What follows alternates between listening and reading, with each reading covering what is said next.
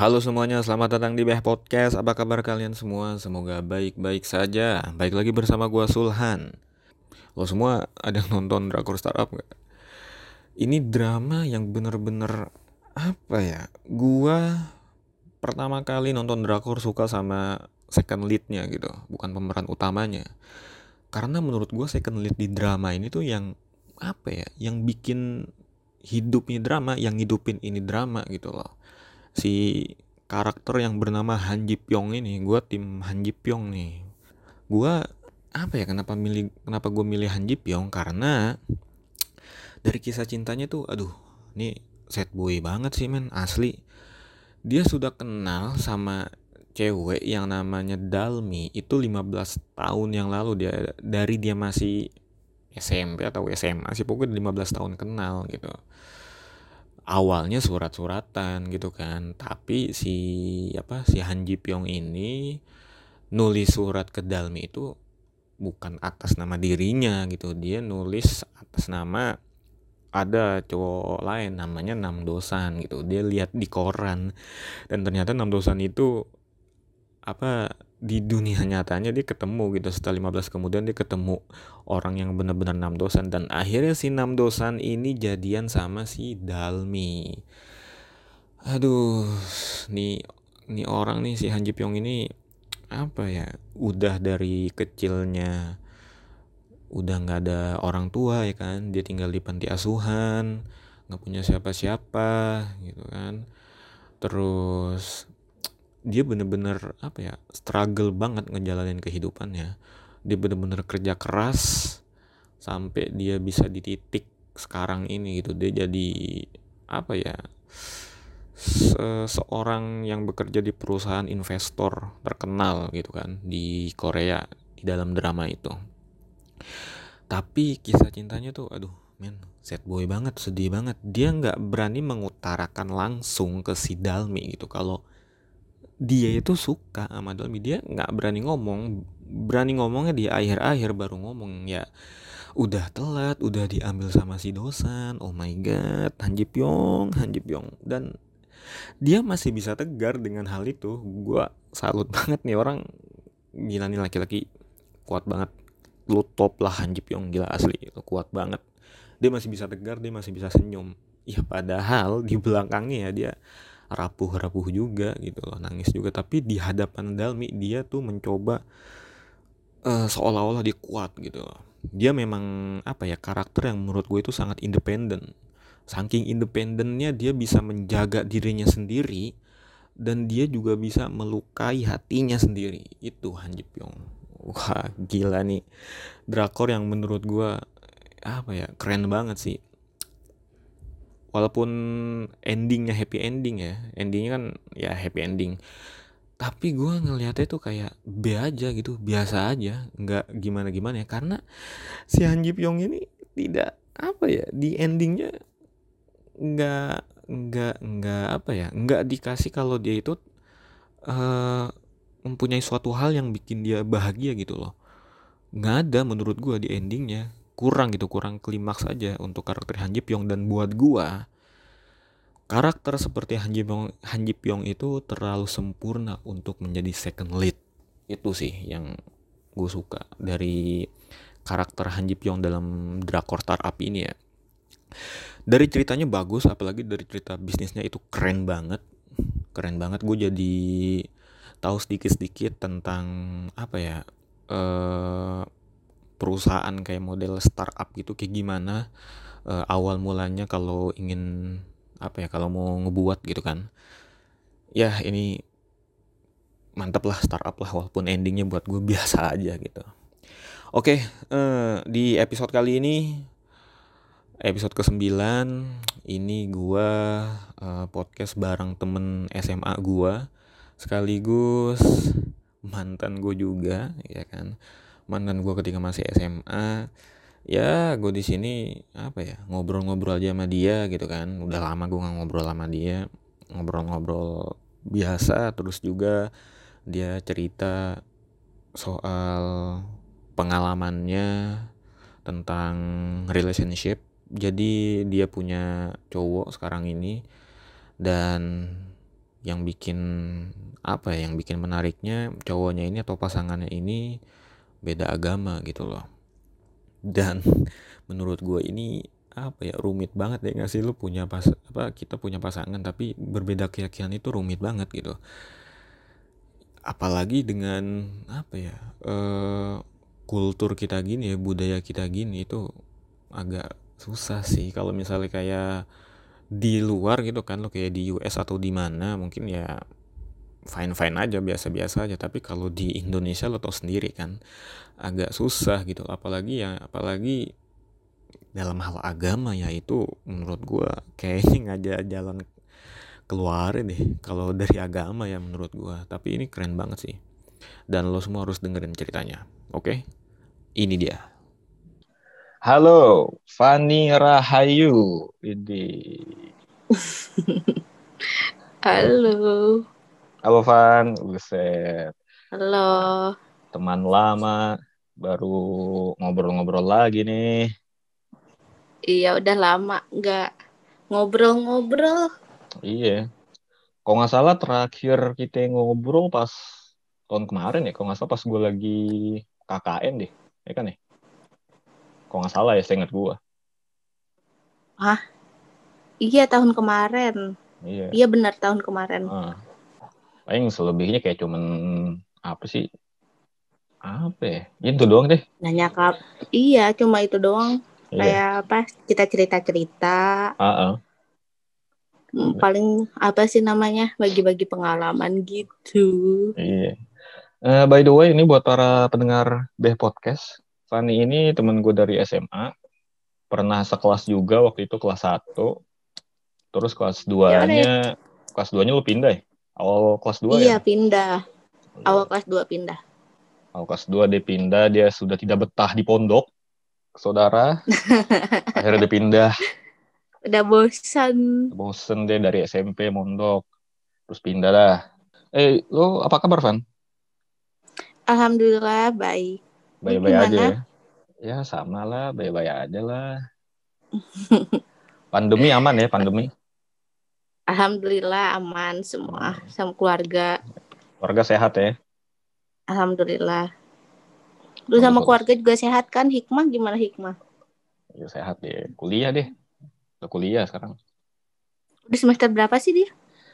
Dia masuk semester 3 sekarang. Semester 3. Sama kayak ada gua nggak sih? Yang mana nih? Yang Dea, Dea. Oh, sama. Ini kali. Sangkatan ya Hmm. maksudnya. Semester 3 iya ya? juga. Semester 3 juga apa bukan? Gak tahu sih gua lupa. Gimana ya, ada lu sendiri? Pasti nggak tahu. Ih lupa gua. Kayaknya di angkatan eh enggak masih di atasnya hikmah deh kayaknya. Beda Satu tahun. Oh ya, beda setahun. Berarti semester Mm-mm. 5 ya? Baru masuk semester 5 ya? Mm-mm. Kuliah di mana, Adil? Di Trisakti Oh, Trisakti, cuy, cuy. Gokil Trisakti. kedokteran. Berarti demo ikut mulu dong, Adil. Ya enggak lah, Kirain dia gitu. mah anak baik. Nah, emang demo bukan anak baik yang demo. Ya enggak gitu maksudnya. Ah, gimana sih lu? Iya. Tapi apa sih tahu gua kan dia masuk ke dokteran. Ah, Jadi nggak banyak kalau misalnya di fakultas dia tuh yang ikut turun demo tuh nggak banyak oh gitu. Oke, oke. gitu. Eh, lu by the way masih tinggal di Sukabumi apa di Serang? Sukabumi sekarang mah udah ke mana tahu? Oh, lu berarti udah jadi warga Sukabumi sekarang nih. Iya dong. Udah Sukabumi bukan jadi warga asli. Serang ya. Sukabumi asli. Gila. Emang lu, lu bisa bahasa Sunda emang? Bisa lah dikit-dikit. Iya sih. Kunaon. Gue tiga tahun di Sukabumi, nggak bisa gue bahasa Sunda. Nggak bisa gue. Masa? Iya, gue tiga tahun di Sukabumi nggak bisa. Paling Coba ngomong tahu bahasa Sunda. apaan, apaan nggak nggak ngerti gue. Nggak bisa. Masa? Coba kunaon. Iya kunaon, iya apaan? Maksudnya gimana kunaon ya? Kunaon terus apa ya kunaon? Iya. Nggak nggak nggak paham gue. Bahasa Sunda tiga tahun Sukabumi, aduh ngaco banget sih. Paling tahu taunya bahasa kotor doang tuh. Biasa bibi-bibi kan tahu sendiri lo bibi asrama kan. Ngomongnya asal Iya. aja. Gosip, ah lu mah Iya. ikutan gosip mulu sih. Seingat itu doang. bibi di asrama. Seingat itu doang tuh gua kata-katanya. Gua aja orang Sunda asli kagak bisa bahasa Sunda.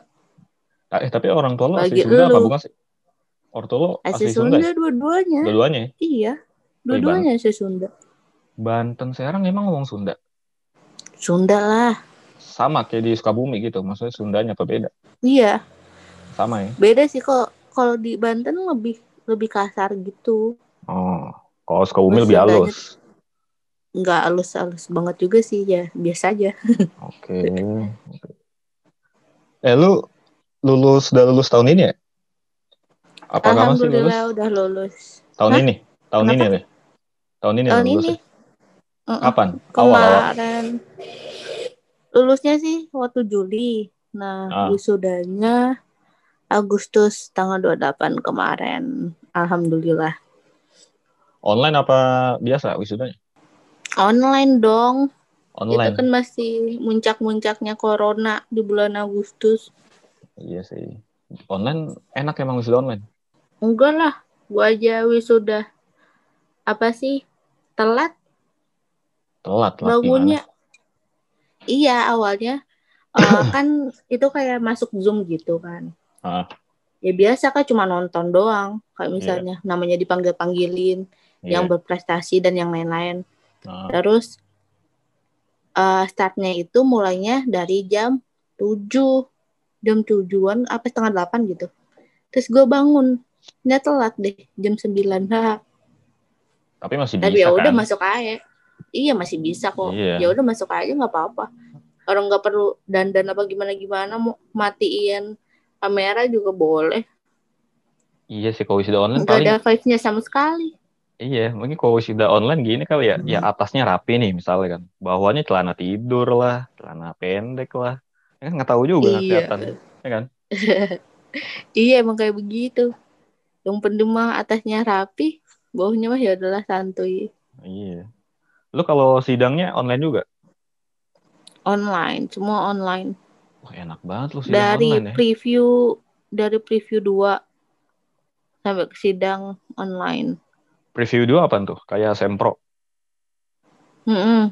Sama aja sih bang proses-prosesnya kan misalnya dari eh, apa sih bab berapa sampai bab berapa terus nanti di preview lagi gitu Berapa sampai kali akhirnya emang? nanti sidang Eh, tiga kali Tiga empat kali. kalinya langsung sidang Oh, oke. tiga kali preview empat kalinya ke sidang Oh. Lu sidang tapi nggak enak juga sih ya nggak enaknya gimana online? yang nggak enaknya eh, apa sih proses TA waktu pandemi itu kan harus beradaptasi ya sama lingkungan di rumah juga. Kan kalau misalnya bergaul sama di kuliahan kan bisa bertukar pikiran sama teman-teman bisa kan ngerjain bareng kan nugas bareng di luar apa gimana. Iya. kan sedangkan ini keluar pun kan nggak boleh kan. Jadinya ya udah di rumah terus. Terus kan orang rumah pun kadang belum tentu bisa ngertiin posisi kita kalau kita misalnya lagi pusing mikirin TA lah eh, revisian dan yang lain-lain gitu. Terus apalagi kalau misalnya kita nyari dosennya tuh kalau misalnya mau bimbingan atau apa itu susah banget Iya kayak sih. slow respon lah kan kalau misalnya di kampus kan tinggal ya udah samperin aja gitu Ah. Tapi sidang online sih kalau gue ya menurut gue sidang online enaknya ya kayak nggak berasa sidang aja. Istilahnya pressure-nya tuh nggak kayak lu sidang bener-bener sidang ya kan. ya iya sih Iya. Benar. Kayak presentasi aja ya masih bisa baca gitu Ya emang nggak emang kagak baca lah. ya enggak masalah kan kalau misalnya langsung dia kan harus menghafal materi nggak melulu baca di Oh. layar kan Iya iya. Kan iya. kalau ini kan langsung share screen di laptop kan pasti otomatis baca Iya benar-benar. gitu Sidang online lama nggak sih? waktu gue itu cuma 20 menitan kadang gue nggak nggak ditanya apa-apa Lah enak amat. kalau gue ya kalau gue kalau teman-teman gue ada juga yang ditanya Eh itu cuma apa sih presentasi itu 15 menit Ah, Terus ditanya cuma satu doang. Itu pun kayak cuma basic banget cuma kamu bikin apa sih aset semuanya pakai Adobe apa aja. Gue sebutin ya udah nggak nggak ada basa-basi lagi gitu. Paling udah gitu gue disuruh keluar dulu terus mereka si dosen-dosennya ini tuh kayak diskusi kan Eh, apa Hmm. namanya ya. si mahasiswa ini lulus atau enggak terus nilainya berapa terus nanti dimasukin lagi kan sama si dosen pembimbingnya terus itu deh apa namanya eh, hasil pengumumannya di hari itu juga Oh, gitu yes. Ya enak sih, sidang kayak gitu doang nanya kalau gue kan sidangnya bener-bener sidang gue ke kampus, nggak online. emangnya nanti enggak online Ih, gue kemarin, gue belum lama kemarin sidang tanggal berapa ya? Ya, belum lama dah. sidang yang ke Sidang skripsi, sidang akhir. oh berarti lu udah lulus dong Udah sih Ya udah, tinggal wisuda doang. Gue wisuda, kalau wisuda gue tahun depan. oh iya berarti lu udah lulus kan Ya udah, baru lah, masih anget. oh Masih baru ini Bulan Oktober. Oktober. Oh baru dong akhir Ah, gue lupa ya. Kalau nggak salah pertengahan deh, gue pasti tanggal tanggal berapa. Oke, pertengahan Oktober lah kemarin. oh baru baru ya Iya makanya gue juga bingung, aduh kok sidang kampus gue nggak online, gue berharapnya online juga kan. Eh tapi dekan gue bilang, udah kampus aja kayak biasa sidang. Ya udahlah, gas terus. Oh iya. Emang kan di situ daerah Jakarta kan udah zona hitam. Ya nggak Lagi tahu dah. itu nggak sih PSBB juga? Tapi kemarin kan kalau yang Oktober udah ini sih PSBB-nya PSBB transisi lagi. Gitu. Hmm. Terus berarti Eh, nanti Apa? oh, wisudanya Tahun depan? eh, langsung Wisudanya biasa ya. ya enak enak dong. Di kampus gua nggak mau sidang online gitu. Katanya ya ngertiin mahasiswa sih katanya. Gue pernah yang kata ke kampus tuh buset. Ini kampus gede banget kata gua gila.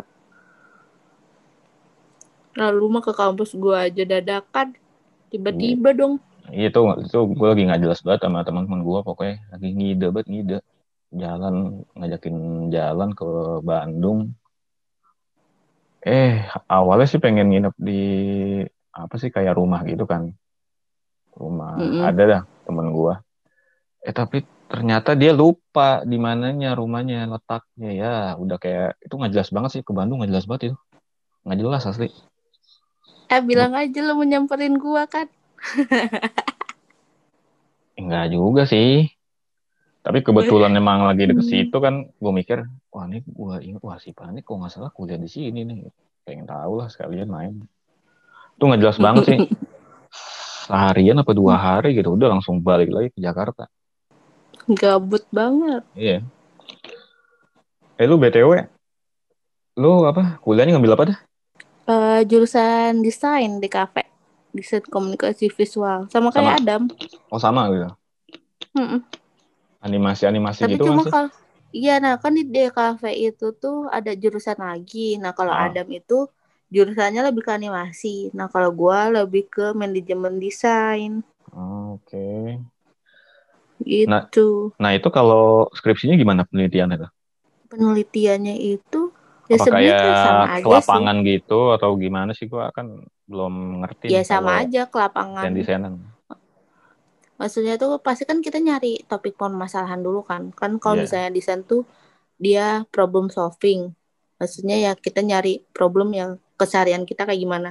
Nah, kebetulan gua tuh ngambil eh, targetnya itu anak-anak dari umur 9 sampai 12 tahun. Nah, sama juga observasi langsung ke SD-nya.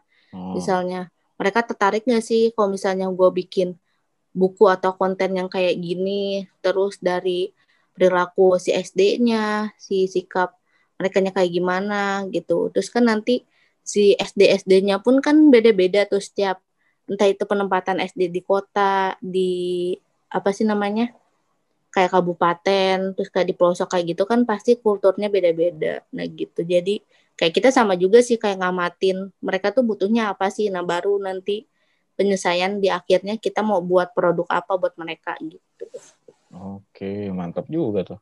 Sama sebenarnya basicnya sama yang TAT apa sama jurusan pada umumnya juga kayak gitu.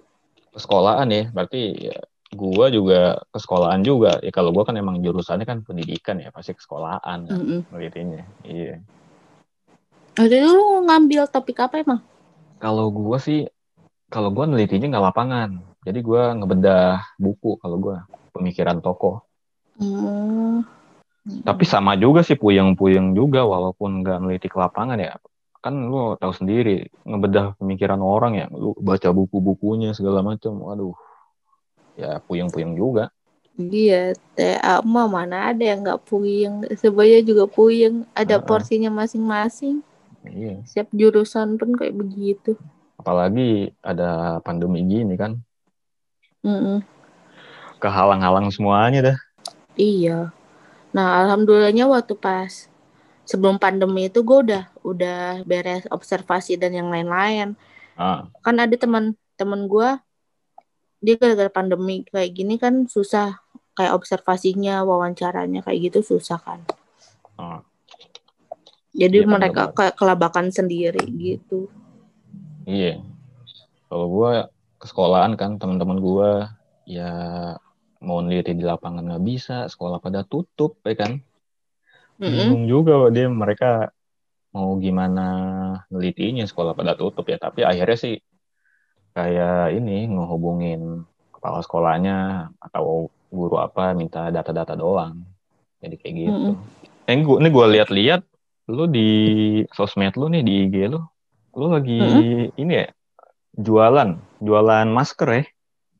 Oh iya, Di, itu gimana tuh? Awal gimana? gimana apanya? Awal gimana? Lu bisa kepikiran, aku mau jual masker nih. Awalnya sebenarnya emang udah udah lama sih. Mungkin kan karena gue hobi desain. Ah, Terus kan kebetulan gue juga punya studio kecil-kecilan kan sama cowok gue. ah, Nah itu tuh awalnya kita eh, apa sering gambar ilustrasi kegiatan kita berdua kayak gimana.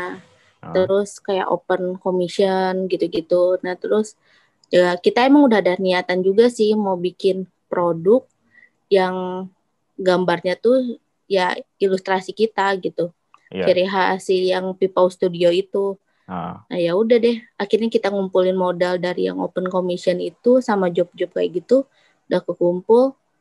Terus waktu pas pandemi ini, ya daripada nggak ngapa-ngapain kan, waktu Iya. pas abis selesai sidang, ya udah kan akhirnya, ya udahlah kita mutusin buat jualan masker gitu. iya, Kan sekarang juga masker emang lagi dibutuhin banget juga kan. iya bener-bener. Gitu Mantap deh. juga. Gue lihat wah ini, Lu belum beli masker gua, parah banget lu. ya saya udah ada masker kebetulan nih. Gimana nih? Ya, Masker apa-apa biasa sih. koleksi. Masker biasa. Iya. koleksi kan buat buat Umi, buat Hikmah kan itu hijab friendly. Iya sih bisa bisa bisa. Saya gue lihat juga dari apa eh, gambar-gambarnya unik-unik juga sih beda sama masker-masker lain. Iya dong. Berarti lo- Berkonsep. Berarti lo itu apa eh, ngeproduk sendiri sih semua tuh ya? Enggak sih, maksudnya kita emang ada vendornya. Jadi Hmm, eh, buat konsep dan yang lain-lain kayak konsep gambarnya Iya. sama konten dan yang lain-lainnya ya gue sama pacar gue itu. Tapi buat produksi si maskernya kita ada vendornya sendiri. iya iya. iya. Nggak ngejahit sendiri. Ha, emang bukan basicnya kita. Tapi berarti untuk saat ini masker dulu kali apa nanti ntar lo mau bikin apa lagi gitu? ya untuk saat ini masih masker tapi kita juga udah ada kayak planning-planning buat ke depannya juga sih buat ngembangin si produknya mau entah itu nanti dijadiin eh, pattern dalam jaket atau kaos mungkin Iya iya benar-benar. ada sih ada planning-planning kayak gitu juga tapi masih belum sampai apa sih namanya konsep terlalu jauh banget Ah, itu harganya dari kisaran berapa tuh? Harga maskernya? Eh, maskernya itu kalau itu kita sebenarnya ada itu sih sistem kalau misalnya beli satu itu dua puluh ribu Nah, Kalau beli tiga itu 65.000 dan sekarang ada di Shopee. Kita Oh. ngikutin flash sale. Jadi ada Oke. diskon deh. Mantep nih. Mantep nih. Sampai jam- nih. Sampai jam 12 doang malam ini. jam 12 malam. Iya, beli lu. Iya, saja nggak beli. iya, tidak ya. tunggu. Ini jadi buat buat para pendengar B podcast nih, kalau kalian nyari masker yang beda dari yang lain, yang unik, yang bagus nih, bisa pesan nama temen gua si Fani. Eh namanya apa tadi namanya? Nama Ranjang pipau. Keranjang Pipau. Iya. Nama ini IG-nya apa IG-nya? Ada IG-nya. Iya, keranjang pipau juga. Keranjang At- at- underscore pipau. Oke. At keranjang underscore Pipau. Pipau. Oh, jadi buat kalian semua yang mau mesen masker-masker unik, lucu tuh bisa di add keranjang underscore pipau. Harganya juga nggak begitu mahal, terjangkau, Ya. Iya, murah. murah. no. Pokoknya nyaman dipakai. Nah, Motifnya juga, ah pokoknya mantul deh. mantep dah ya. Endul. Mm-mm. Keren, keren, gila ya. Udah, oh, sekarang mikirnya udah cuan, cuan, cuan, cuan sekarang mikirnya. Iyalah, udah Iya, umur benar. segini kepala dua. Ya umur berapa sih? Ya udah kepala dua lah pokoknya. Ya, gue juga pala dua sih emang. Umur berapa sekarang? Ah, tapi lu mah tua. Ya, ya gue masih dua tiga. Iya. Gua dua lima. Enggak ding bohong. Dua satu. Oh, dua saat ya, dua satu masih muda lah. Enggak lah ya kan udah kepala dua harus memikirkan masa depan yang panjang. Iya benar, Pusing. benar, benar. Makanya gue setiap apa ya, kalau ada orang yang wisuda, gue ngucapinnya bilangnya gini, selamat datang di dunia nyata. Gue bilang gitu sih. Iya, Lu Pak. waktu gue wisuda nggak ngucapin kayak gitu. Iya, Pak. Iya, cuma selamat ya, Van. Udah gitu doang. Iya sih. Yang penting gue nggak ngucapin selamat kan. Udah lulus. Iya sih. Iya. Ini kalau gitu nih berhubung podcast gua eh, bukan ngebahas ya, ngedenger cerita atau pengalaman-pengalaman dari orang-orang, entah itu dari relationship atau horor. Nah, lo nih mau nyeritain tentang apa nih pengalaman lo? Relationship aja deh, jangan horor. Takut udah malam. Iya sih. Saya kan mah nggak mal- malam doang, pagi siang sore mah ada juga. Ya tapi kan kalau takutnya malam-malam. Iya, Parno juga ya. Iyalah. Oke, jadi lo mau eh, nyeritain tentang relationship, Nah, gitu. Iya. Ya, benar sekali. Awalnya gimana nih? Eh, lo selama lo hidup berapa kali lo pacaran? Berapa ya? 10 ada. Ya enggak lah. Pertama kali deh, lo pertama kali kapan? Pertama kali itu SMP. SMP. Eh, empat, empat kali ding sama yang ini yang keempat. Pertama- kuliah yang keempat. Pertama SMP. Mm-mm. Kok banyak banget ya gue dari kemarin podcast temen gue bilang pertama SMP, SMP. SMP Oh, iya. tuh SMP gimana sih gaya pacaran anak SMP tuh gimana? Gue suka nggak paham juga nih. Ih, gue juga lupa sih. Ya begitulah masih bocah. Iya apa Itu apa tuker-tukeran ngerjain PR apa gimana tuh ya enggak gitu juga lah, Pak. anak SMP kelas berapa ya kelas berapa ya kelas 1 kelas 2 Enggak kelas 2, kelas 2. Kelas 2 SMP. Kan waktu itu gua pesantren.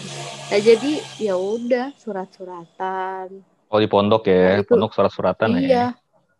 Di situ pun ya udah masih kayak malu-malu aja. Maksudnya pacarannya pun kayak lebih ke temen juga sih. Jadi enggak terlalu bener-bener serius kayak pacaran gitu enggak. iya iya sih gue juga mikir anak SMP Ya, aduh. Ya walaupun gue ya pernah sih. ya walaupun gue walaupun gue SMP pernah ya. Gue SMP kan pernah juga sih. Sebentar tapi gue sih nganggapnya sekarang ya teman kecil aja lah. Anggapnya gue SMP dua kali itu. SMP dua kali kelas dua kelas tiga. Iya. Tapi yang kedua kalinya cuma sebentar doang. berapa lama? Cuma tiga bulan. yang kedua? Iya. yang pertama Yang pertama itu 10 10 apa 11 bulan ya? Lupa. Wah, lu lama-lama banget ya. Gokil juga nih. Iyalah. Gue itu termasuk sebentar tahu lama mah setahun dua tahun. Buset, gokil. Coy, coy. Itu lo yang SM, sebentar lagi SMA. SMA berapa lama lo? Setahun ada? Ada yang pernah satu bulan sama 8 bulan. Apa yang lama yang 8 bulan? Iya, sama lu juga. Ah, gimana sih? Disebut lagi aduh. Aduh. Guys, kita tuh mantanan tahu. Tapi nggak apa-apa, kita sekarang jadi teman aja, oke? Uy, Gila gila. Aduh. Iya, iya nggak apa-apa. nggak Ya apa-apa. kenapa? Kenapa? Iya, iya nggak harus- apa-apa. Harus apa-apa. menutup-nutupi. kan itu mah masa lalu ya udah kan sekarang Iya kita sih. jadi Aduh. teman Heeh. gitu loh. Aduh. Santuy, santuy bro, santuy bro. Oh, pada tahu nih teman gue nih kalau denger nih. Judulnya podcast bersama mantan. Bisa bisa bisa. Nggak apa-apa kan Iya, biar iya, iya. apa sih orang-orang tertarik. Iya iya benar. Nggak apa-apa dah buat dari star- eh, strategi pemasarannya kayak Iya gitu. iya. Marketing ya. Iya. Nah, lu lu waktu SMP gimana tuh? Soalnya awalnya kenapa lu bisa sama apa? Kenapa lu bisa suka sama orang tuh gimana? Anak SMP tuh. Ih, gue lupa banget. Nggak tahu pokoknya tiba-tiba jadian aja. Tiba-tiba ya gitu ya. Oke. Iya. Kalau yang SMA yang sebulan, Nah, yang sebulan kan sama temen lu juga. temen gue banyak SMA. Ini gue sebut nama nih, Ah, si Oge. Oh iya, astaga lupa gua. Itu gimana tuh? Nih lucu nih, ini lucu nih. Ini kalau Oge denger lucu banget. Itu gimana tuh yang sama Oge? Awalnya gimana? Nggak tahu Masih ingat gak? awalnya. Apa ya? Kan mungkin karena kita sekelas. Ah, ah, Terus ngobrol. Ih, nggak tahu sih gue nembaknya kayak gimana ya, lupa. Lu yang nembak apa dia yang nembak? Dialah. Oh dia. Terus dia nembak. Udah aja. Kalau nggak sih cuma satu bulan apa kurang dari satu bulan. Oh, bentar amat ya? Putus deh. Bentar Iya. amat. Kenapa emang kok bisa putus itu kenapa? Ih, nggak tahu gue lupa. Sumpah gue lupa. Oge. Tiba-tiba aja putus. Oge. Oge lucu banget sih emang tuh orang tuh. Eh, gue gue inget banget tuh. Dulu waktu pas pacaran sama Oge, dia kalau Hah? ketemu gue tuh harus wangi. Si Padahal gue belum mandi. Oge iya. kalau ketemu harus Dia pasti- wangi. Gila. Iya dan harus mandi. Dia pasti kalau mau ketemu sama gue tuh mandi dulu terus wangi. Padahal Hmm. gue belum mandi. Iya. Keren nggak tuh cowok lebih bersih daripada cewek? Kalau misalnya dia nggak wangi, lu nggak mau ketemu. Ya enggak juga. Ya itu mah dianya aja yang pengen wangi mungkin spesial ketemu sama gue. Aduh. Gak tau deh enggak. Gede banget sih gue. Oke, oke. Oke maafin ya. apa? ya, Ketemunya di ini kan, ketemuannya di kafe biasanya. Iya di kafe. Terus zaman zamannya apa Pulang sih? bareng habis sekolah gitu. Pulang bareng sekolah. Terus yang lewatin SD itu. Oh iya di kolam renang ya. Situ ya. Iya ketemu di kolam renang. kan depan-depanan tuh sama sama Mina. Iya, aduh, oke, oke ini, Ge, lu kalau denger Ge, inget Ge. Gue mah inget kan Ge, apa sih lu lupa deh. Terus lu sama yang sekarang ini gimana tuh? Awalnya lu dari kapan? Yang kuliah. Yang yang cowok lu sekarang nih? Apa dari semester awal apa gimana? Dari kapan? Eng- enggak sih. Tapi semester awal tuh kita sempat satu kelas. Ah, Nah tapi pas di semester 3 itu kan ada peminatan tuh. Iya. Nah kita udah udah pisah kelas. Gue ngambil manajemen desain. Terus Ah. dia ngambil eh, apa sih namanya desain grafis. Nah, oke. tapi waktu pas kita satu kelas dulu tuh emang sering nugas bareng gitu. Ah, Kayak pinjem-pinjeman barang kayak misalnya chat, kuas, gitu-gitu. Nah, terus ya kita emang gak deket-deket banget juga sih. iya. Terus habis gitu ketemu lagi di eh, himpunan, himpunan DKV. Oke. Nah, pas di himpunan DKV juga setahun pertama tuh, padahal kita satu eh, apa namanya eh apa sih bahasanya tuh koordinasi ya, satu koordinasi. Tapi kita nggak Oh. pernah kayak ngobrol panjang atau gimana ya udah cuma seadanya doang. Terus Oke. pas kita yang ngejabat, angkatan kita yang ngejabat, terus gue sama cowok gue ini dijadiin partner. Nah dia ketua, gue wakil Ah, gitu. Nah, mulai dari situlah mungkin karena sering apa namanya bareng-bareng terus sering kayak tuker pikiran juga kan jadi ya udah lama-lama nyaman ya udah Jadi kayak ya. nggak iya nggak perlu kayak nembak-nembak kayak gitu enggak Oh, cuma jadi- ngungkapin Oke. ngungkapin aja gitu Tapi menurut lo zaman sekarang perlu nggak sih kayak ya nembak-nembak gitu? Perlu nggak menurut lo?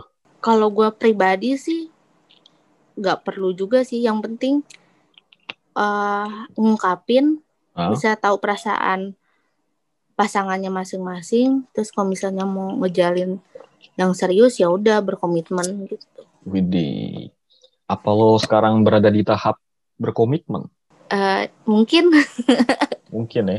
gak tahu sih gue masih masih belum apa ya masih masih banyak yang harus gue rencanain juga. Kan soalnya ya gue sama cowok gue yang sekarang ini kan ya lo tahu sendiri beda Iya. ya masih ada proses yang panjang ya tapi berkomitmen mah berkomitmen ya doain aja lah yang terbaik Iya. gitu Ya emang kalau beda ya emang agak susah sih ya. iya Tapi ya kalau misalnya diomongin secara baik-baik ya bisa juga sih. Bisa jadi. Iya ya bisa juga sih tapi kan di sini posisinya tuh kalau misalnya mau ngejalanin lebih serius nih ya. Nah, misalnya mau tahap ke pernikahan. Kan yang Ya. ngejalanin ngejalanin hubungan tuh kan bukan cuma antar pasangan aja tapi ya antar keluarga udah termasuk kaitannya sama keluarga. Mungkin kan kalau misalnya antar pasangan mah ya udah nggak jadi masalah. Kan ini yang ribetnya tuh beradaptasi sama keluarganya terus belum tentu juga kan keluarganya juga ngizinin si anaknya entah itu misalnya pindah atau gimana kan kita nggak tahu gitu tapi lu dari awal udah mikir nggak, wah nih pasti gue nanti ke depannya bakal banyak kayak ya lu, ma- lu ngerti maksud gue kan? iya Kan beda nih. paham Lu di awal udah Mm-mm. mikir nggak? sebenarnya dulu tuh eh gue tuh nggak mau sampai benar-benar kayak ngejalin hubungan gitu kan. Ah, soalnya gue tahu pasti bakalan ribet. Iya. bakalan ya rusuh aja gitu. Maksudnya tuh kayak nggak nyaman gitu kan. Ah, nah tapi dia sering ngeyakinin coba dulu coba dulu coba dulu. Dan gue pun dari awal udah bilang ke cowok gue pokoknya kalau misalnya lu serius sama gue ya lu otomatis harus ikut sama gue gitu. Gue udah dari awal tuh bilang kayak gitu. Jadi ya gak neko-neko. Dan gue juga males juga kan nyari-nyari lagi gitu. Ya toh di walaupun emang posisinya kita beda tapi saling nyaman ya kita bisa apa sih saling ngobrolin gimana jalan keluarnya biar Iya. bisa jadi sama ah. Tadi lu bilang kan kalau misalnya mau serius ya kan, Mm-mm. dia si cowok lu harus ngikut lo. Mm-mm. Itu bis itu egois nggak sih? Atau enggak menurut lo? ya sebenarnya ya ini kan prinsip Iya maksud prinsip gue iya. ya kayak gitu Hah, iya ini prinsip gue kayak Ah-ah. gitu nah ya sebenarnya egois sih tapi kan mau nggak mau masa kan eh, gue sebagai cewek apalagi muslim kan ya ya akidah tet- tetap gue pegang nomor satu gitu Ya mungkin kalau dia misalnya- juga kali.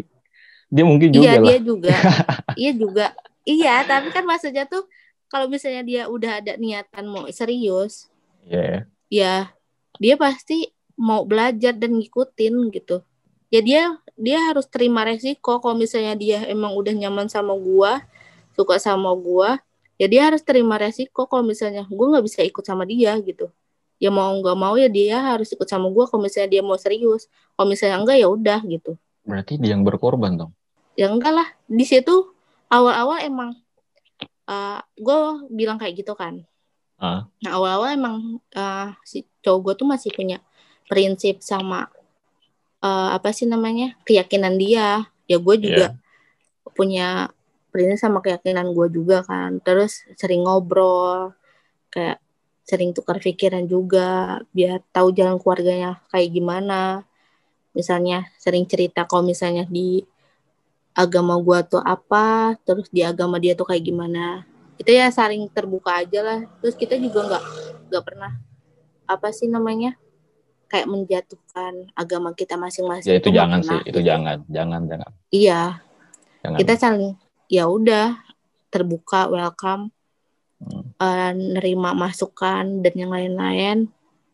Ya udah awalnya ya dia juga emang mau ngejalanin. Dia juga emang apa sih namanya bilang kalau dia emang mau apa sih nyoba dulu. Ya udah di situ gue nggak nggak ada kayak terkepaksaan sama sekali gitu. Hmm. seiring berjalannya waktu ya begitu Udah berapa lama? ya gue juga paham hmm? Udah berapa lama? Hmm, satu tahun setengah satu tahun enam bulan Wah, udah lumayan ya, makin lama ya. iya udah lama jadi kita juga ya kita juga udah sama-sama udah dewasa gitu pasti Iya. harus bisa ngertiin juga kan satu sama lain atau kalau misalnya gue egois kalau misalnya dia hari minggu ke gereja gue nggak ngizinin tapi gue nggak kayak gitu ya dia mau ke gereja ya gereja Iya, gue langsung mah sholat ya dilarang. sholat iya Itu dilarang kan? ya lucu ya, lucu juga lah. Iya kan, maksudnya tuh ya, ya awalnya biar dia kenapa gua dari awal bilang kalau misalnya mau serius sama gua lu harus ikut sama gua biar biar apa ya dia tuh tahu gitu kalau misalnya kalau sama gua so, jadian sama gua tuh nggak ya nggak main-main gitu Buset, buset apaan tuh? motornya astaga Gila, gila, gila. Jamet, jamet udah malam. astaga motornya knalpotnya Nah, terus, Gitu, terus. ini kan masalah Dalam kan masalah kepercayaan ya, agama gitu. kan. Kan kalau ngomongin agama agak susah nih. Eh, iya apalagi di negara kita gini kan. Aduh, salah dikit udah deh susah ya kan, sensi banget. Nah, apa? Jangan sampai pindah dari agama satu ke agama lain alasannya cuma karena pasangan itu jangan sih kalau menurut gua. Kalau Iya. mau pindah bener-bener dari hati dia. Jangan karena pasangan atau karena apa. Iya sih, maksudnya di sini pun ya gue sama cowok gue juga masih berproses, masih apa ya, masih sama-sama belajar.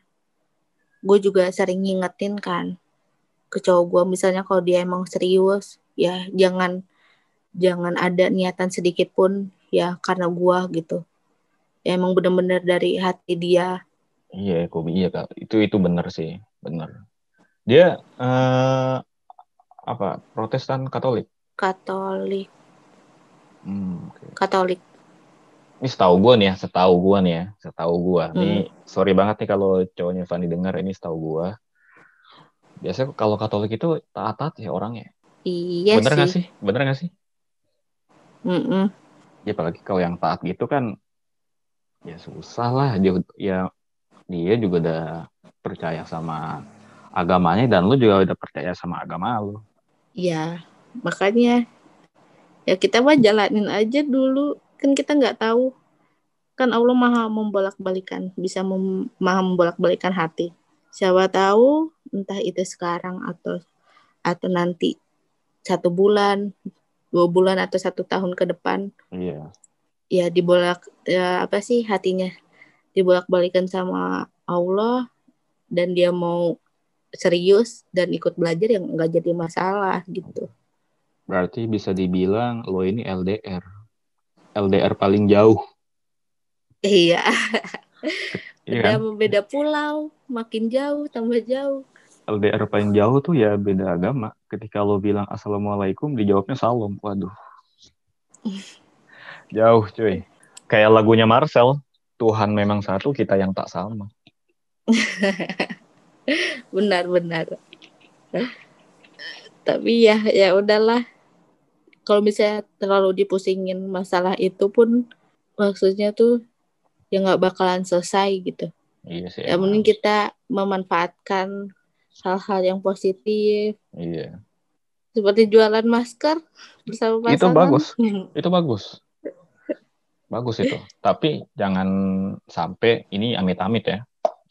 amit-amit kalau misalnya lo berakhir terus apa bisnis lo yang udah lo bangun nih apa keganggu itu jangan dah soalnya banyak banget orang yang kayak gitu pacaran terus bikin bisnis putus jadi ah nggak jelas hancur Insya Allah enggak. iya Bagus Soalnya- gitu. Apa sih? Cowok gue juga udah kenal sama keluarga gue juga. iya Gue juga udah kenal. Jadi ya kita apa sih bilang udah bilang juga sih walaupun nanti emang bukan jodohnya ya kita harus jalanin silaturahmi Oh. gak usah lepas silaturahmi itu lo selama lo ngejalin suatu hubungan pernah ngalamin toxic relationship nggak yang sekarang Hah? apa yang dulu-dulu Iya, juga iya, pok nggak pokok. Iya, lu pernah nggak selama lo hidup nih, lo pernah nggak hubungan pernah nggak? pernah sih tapi nggak nggak toksik banget juga Itu zaman kapan? SMP, SMA, SMA kayak gimana emang? Lu ngalamin? ya? Terlalu itu sih mungkin cowoknya terlalu po- bukan posesif juga ya. Jadi terlalu kayak cemburuan kayak gitu. Terus kayak gua foto sama eh di sebelah eh, di sebelah gua foto sama cowok pun ya dikiranya ya itu pacar gua atau nggak gua deket sama si cowok itu gitu. Ya terlalu itu aja sih kayak ngekang gitu. Tapi dibilang ngekang juga enggak gimana ya ya gitulah pokoknya Iya bener. Aduh, saya nyalain rokok dulu ya. Nyalain rokok Siapa dulu nih. itu? lu mah lu bawa-bawa zaman dulu ya kan itu lu Gue kira lu nyeritainnya zaman SMP gitu. gak ada gue toksik toksikan kayak gitu SMA lu ya. yang jelasan abis Iya. Ya dari si, iya, iya sih. Aduh, gimana ya gue ngomongnya? Apa? lu baru pertama pacaran juga kan sama gue Ya sebelumnya kan gue pernah juga. eh iya din tapi kan cuma sebentar. Iya, gue di situ di saat itu emang dari pikiran masih bocah banget ya kan. Iya sih Ya, dari Itu- segala macem. Gue masih bocah banget, masih ego gue masih tinggi, masih belum bisa ngertiin, masih belum bisa mahamin ya. Gue belajar si dari egois banget dari situ gue belajar gitu. Mungkin nanti di suatu saat gue menjalin suatu hubungan lagi, gue nggak boleh kayak gitu lagi. Ya, Kalau bisa lu inget ya, pasti lu pasti inget sih. Ini hal yang paling lucu yang gue cuma marah nggak ngangkat telepon. Lu jalan kaki dari pondok ke rumah gue. Sumpah Goblok, itu. Gak bisa dipikir-pikir sampai sekarang ngapain ya. Kurang kerjaan banget sih lu. Udah lu kagak punya duit juga. Aduh, aduh, aduh, bego banget, bego. Ah, bodoh banget gue. Gue juga nggak tahu kenapa gue kepikiran sampai kayak gitu. Padahal eh, waktu itu salah sore, ya, sore kan. Iya, terus hujan. Eh, nggak hujan banget sih, gerimis. Iya, gerimis lah. Sore itu gue masih inget banget si Raffi, lu tahu Raffi kan? Raffi Zahran. Tahu? Hmm. Dia nawarin gue kan, beh, udah nih pakai duit gue dulu dah. Seenggaknya buat ongkos gitu. Ya kan? Hmm. tapi gua tapi gue di situ nolak udah nggak usah pi gue mau jalan aja dah jangan ya gue be jauh gitu udah gue amat gue jalan aja gitu. ya sok sok iye gue sok kuat Gua- mungkin gue di situ berpikir ya wah gue harus berkorban nih ya padahal mah itu aduh idiot banget sih gue aja kaget tuh jalan. Gue kagak tahu. ya itu gue jalan dari pondok dari asrama ke tempat lo sampai ke rumah lo bolak balik tuh 4 jam Iya, makanya kan itu Mm-mm. jauh banget. Ya makanya juga sampai kalau nggak salah besoknya apa gue nggak sekolah gitu kan. Sampai bengkak apa kaki gue. Aduh, idiot banget dah. Iya, sampai gemeteran kan. Ya kalau gue inget-inget sekarang, aduh Han, Han kok goblok banget, ya ngapain lu sampai dan kaki buat apa? Gue gitu. gue mah gak nyuruh ya, gue gak nyuruh ya. Iya, emang enggak, emang itu pemikiran gue aja so so iye. Lagian orang lagi marahan, cuma nggak diangkat teleponnya langsung cabut ke rumah. dan itu ketemu gue pun cuma beberapa menit doang Iya, cuma minta maaf udah aja langsung pulang lagi kacau apa deh. faedahnya coba Kacau sih di situ. dasar nih gue mau nanya deh Apaan? sama lo ya Eh pelajaran yang bisa diambil waktu lu pacaran sama gue apa Ya itu yang kayak tadi gue bilang. apa yang gue harus ngertiin gitu Ya gue harus ngertiin ya kan. Gue tahu sendiri lo gimana kan lo bilang tadi. Lo foto sama Iya. cowok, gue nganggapnya apa segala macem ya kan. iya kan padahal lu tahu sendiri juga kalau gue emang seringnya banyak Iya. temen cowok dibanding cewek Heeh. Itu yang gue pelajarin. Terus ego gue masih tinggi banget gitu. Itu sih yang gue pelajarin. Dua hal itulah. Makanya sampai sekarang apa ya gue masih bisa dibilang gue trauma ya buat buat astaga. kayak ngebuka hati lagi buat jadi satu hubungan kayak ya bisa dibilang gue kayak mati rasa lah weh sebutnya sekarang. Oh, iya. Iya gue udah trauma sama pacaran sama gue Hmm, bukan trauma pacaran sama lo bukan pacaran trauma sama lo. Maksudnya kayak ngebuka hati lagi tuh kayak aduh ntar deh ntar deh gitu. Berarti sampai sekarang belum ada Sampai yang bisa sekarang. buka hati lu? Iya kalau deket sih ada tapi nggak nyampe jadi kayak apa ya deket lepas deket lepas deket lepas gitu gitu doang. Ya lu harus coba lah. Pelan-pelan. Masa Nan- mau ya sampai kapan? Ya, nanti lah belum jadi prioritas gue juga sekarang. Ya sih. Ya masalah kayak gitu gue sih mikir juga. ntar aja dah. nemuin. Iya. Gue juga sama kok pernah di posisi lu juga. Apa? Iya. Iya susah buka hati buat orang Semenjak yang putus sama lu ya gue nggak pernah pacaran lagi tuh lama banget jeda- eh, jedanya ya paling cuma ya deket-deket doang ya udah gitu Iya. Terus juga, aduh ini gue belum minta maaf sih dari dulu sampai sekarang ya. Ya waktu itu kan, Hmm? ya gue belum sempat minta maaf sama lo. Ya waktu itu kan putusnya Hmm. kan, putusnya nggak baik-baik kan. iya dadakan pula Putusnya nggak baik-baik di situ kan. Ya gue bilang, ya gue minta maaf dah. Kalau saat itu, gue parah banget. Putusnya Iya. bukan secara baik-baik gitu kan. Kekanak-kanakan banget lah. semua gue inget banget kata-kata lu Apa nih emang? jahat sih Bilang apa sih waktu itu? Gue lupa. awalnya tuh gue inget banget kita cuma teleponan biasa dan itu sehari lu habis ke rumah gue ngerayain ulang tahun Iya. terus habis itu kita cuma telepon-teleponan biasa eh, kayak nyeritain lu gimana bawa boneka kue yang sama Rehan itu Hmm. terus kalau nggak salah tuh itu tuh eh, kita tuh kayak jujur-jujuran kayak gitu Iya. nggak tahu karena apa lu tuh langsung bilang putus Ini nggak jelas sih emang. terus gue shock lah ya gue kaget Nah, terus udah apa sih namanya lu bilang iya eh, apa namanya pot pecah nggak bisa dibalikin kayak semula lagi gitu-gitu apaan apaan dah? coba Apaan dah nggak jelas. Astaga. coba gue di situ kaget lah orang kaget kenapa-napa ya kenapa tiba-tiba putus Nggak jelas nggak jelas. Ya iyalah put kalau udah pecah ya pecah lah goblok. Aduh Sulhan, Sulhan. Bukan gue yang ngomong Iya. Idiot banget dah gue ya. terus udah udah apa sih gue mau ngomong baik-baik kan tuh pakai lewat handphonenya si Rehan eh lu nya pula kagak mau Tahu gak tahu? Gak tahu. kacau udah lalu dapetin gue aja butuh rintangan kan Iya sih. Iya bener-bener. Gue sampai berantem sama temen gue sendiri.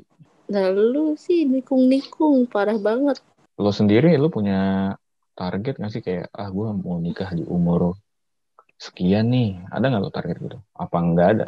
ada sih Umur berapa kira-kira? di umur ya mungkin standarnya cewek kali ya du- 25 Itu tar target lo ya?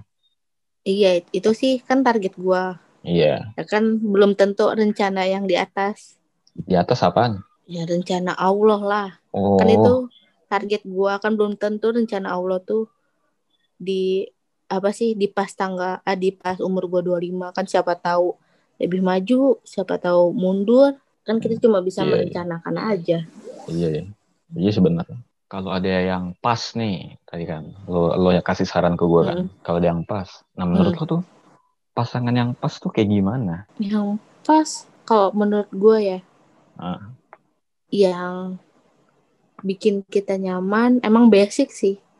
Bikin kita nyaman, tanggung jawab, ya yang komitmen itu. Mau diajak susah senang bareng, Iya. ngobrol nyambung, terus nggak ada egois satu sama lain. Kan di antara eh, menjalin eh, menjalin hubungan atau komitmen, kan harus ada salah satu yang ngalah. Gak melulu kan dua-duanya batu. Kalau misalnya ya hati kita emang udah serak nih sama si pasangan kita terus kita udah ada niat mau serius sudah ada modal juga ya ya tunggu apa lagi gitu terus Kan- juga, nikah juga kan ibadah juga kan iya sih benar. gitu Nah, gua gua kurang setuju tuh kalau misalnya orang orang nikah tujuannya Hmm. cuma tujuannya cuma pengen ngindarin zina. Itu aduh kata gua lu ngapain nikah tujuannya cuma buat ngarang zina doang. Mending lu ke puncak, lu ke puncak lu kawin kontrak sono. Iya bener sih gue juga agak nggak setuju soalnya Iya. kan kalau misalnya nafsu itu masih bisa kita lawan kan kalau misalnya Iya. punya pemikiran yang cerdas dan bisa ngatur eh, nafsu kita ya kita nggak bakalan melakukan si zina itu Iya benar benar benar kayak gitu. Lu lu pernah apa? Eh, lu pernah bosan? pernah Terus yang lu lakuin apa ketika lu lagi bosan atau jenuh? enggak prinsip gua dalam suatu hubungan yang baik itu harus komunikasi yang baik juga Itu benar Entah- sekali.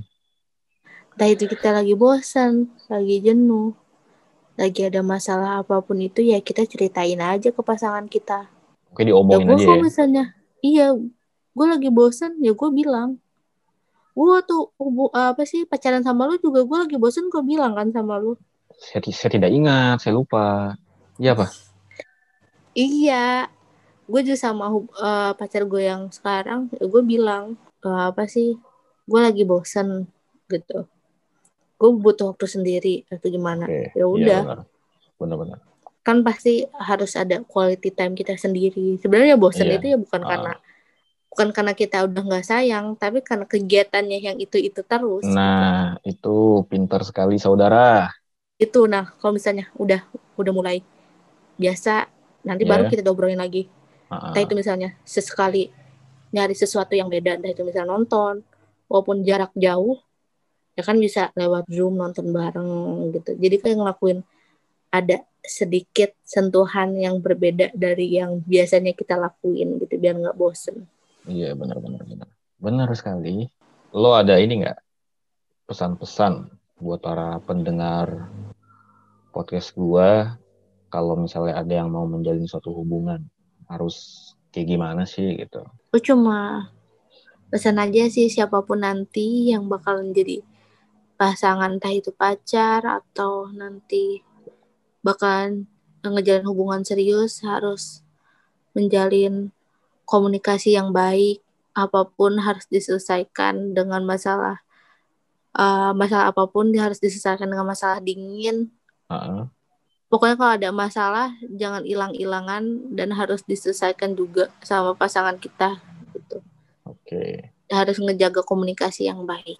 iya benar. Karena sa karena kunci berhasilnya suatu hubungan itu komunikasi. Ya, komunikasi Iya benar. itu kan kalau miskom pasti ada suatu apa sih namanya perbedaan, entah itu debat lah nanti ujung-ujungnya. Iya iya iya. Kan Benar, kalau benar. ada komunikasi yang baik, saling memahami, Berarti kuncinya adalah komunikasi. Nah, terus nih, gua ada beberapa pertanyaan, tiga pertanyaan Iya. ya. Ini pasti selalu gua tanyain kalau mau apa sih ngakhirin podcast. Tiga pertanyaan, ini lebih ke pilihan sih. Jadi nanti lo milih salah satu, terus lo kasih alasannya kenapa lo milih itu. nah iya boleh. Ini pertanyaannya soal hubungan ya.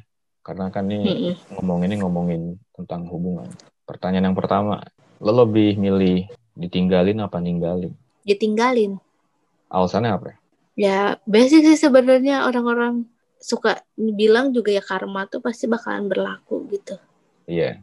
ya kalau misalnya kita yang ditinggalin ya emang sih pasti bakalan sakit banget. Tapi seiring berjalannya waktu pasti bakalan biasa aja. Kalau misalnya orang yang ninggalin itu bakalan kemungkinan dia nyesal apa yang dia udah perbuat gitu. Entah itu dia ninggalinnya dalam kondisi nggak baik-baik kan ada juga kan orang yang ninggalin dengan kondisi eh, apa sih berantem hebat nggak Iya. eh, nggak dengan kondisi kepala dingin gitu Iya. pasti dia bakalan nyesel kenapa gue ngelakuin ini ya gitu Iya sih. Benar-benar. benar. gitu Jadi itu ya pilihan lo ya. Lebih milih Mm-mm. ditinggalin. Oke. Pertanyaan yang kedua. Lo lebih milih diselingkuhin apa selingkuh? diselingkuhin Kenapa tuh? ya karena sama kak tadi kalau misalnya kita diselingkuhin ya karma juga pasti bakalan berlaku ke dia ya berarti kita udah apa sih tahu dong si cowok ini tuh udah nggak baik buat kita Iya dan benar-benar. eh, apa sih kita pasti bakalan dipasangkan sama orang yang baik juga gitu kalau kita yang nggak pernah selingkuh ya pasti dipasanginnya juga nggak sama orang yang nggak selingkuh gitu Benar-benar. benar. Terus yang terakhir nih, pertanyaan terakhir. Lo lebih milih diputusin apa mutusin? bentar yang ketiga apa tadi Lo lebih milih diputusin apa mutusin? diputusin atau mutusin Ah, diputusin diputusin. Apa Mm-mm. tuh? Kenapa emang? kenapa ya ya sama kayak yang tadi aja sih sebenarnya ya karena takut kar- karma itu berlaku Oke, semuanya Ya, karma ya. sebenarnya- Semuanya karma dah. iya tapi sebenarnya sih ada ada porsinya masing-masing juga sih misalnya Iya. kalau misalnya gue yang mutusin ya pasti kan gue punya alasan sendiri kenapa gue mutusin yang penting kan Ah, gue komunikasi sama si pasangan gue ini tuh ya baik-baik kenapa gue mutusin Iya. kenapa nggak lanjut dan yang lain-lain gitu loh Ah, kan kalau kayak gitu kan nggak jadi masalah kecuali kalau misalnya mutusinnya tanpa sebab udah emang nggak baik-baik. Ya kan itu nanti karma yang dimutusinnya itu gitu. Bener-bener bener. soalnya Nah, kan yang kalau yang di kalau yang diputusinnya mah ya istilahnya yang netral. Iya, iya. jadi yang dia kan istilahnya ya diem gitu. Gak ngelakuin apa-apa. Ah. gitu. Oke, jadi itu ya pilihan yang terakhir ya. iya Oke, kalau kayak gitu, thank you Van. Sudah Iya sama-sama bersedia menjadi sama-sama tamu. mantan Waduh, Iya, sudah mantan. bersedia. Iya sih. Sudah bersedia menjadi tamu di podcast gua kali ini. Iya Ya, semoga u- untuk apa ya, untuk hubungan lo yang sekarang semoga ada jalan keluarnya lah yang lebih baiknya gimana gitu kan. Baiknya tuh kayak gimana Amin. Ya. amin Ya pokoknya gue sebagai teman, gue doakan yang terbaik buat lo. amin Ya oke kalau gitu Van, ya mungkin nanti kalau misalnya ada acara apa kita bisa ketemu, bisa ngobrol-ngobrol lagi Iya, ya kan. insya- oke Oke kalau kayak gitu sampai sini dulu. Dah. dadah Oke, itu dia cerita dari teman gua sekaligus mantan ketika gua masih SMA. Gimana menurut lo ceritanya? Ya memang ya gitulah apa ya susah men agak rumit kalau apa ya kita punya pasangan yang berbeda keyakinan itu rumit gitu loh tapi ya semoga gua apa ya mendoakan untuk teman gua ini si Fanny ini semoga ada apa ya ada jalan keluarnya lah yang terbaiknya itu seperti apa gitu loh. Biar apa ya keduanya itu sama-sama enak lah gitu sama-sama senang juga gitu. Jadi nggak ada yang kecewa lah antar satu sama lain. Begitu aja sih. Oke eh, untuk episode kali ini sekian dulu. Jangan lupa untuk follow kalau lo masih mau mendengar cerita-cerita menarik dari Beh Podcast. Gue Sulhan pamit undur diri. Sampai jumpa di episode-episode selanjutnya dah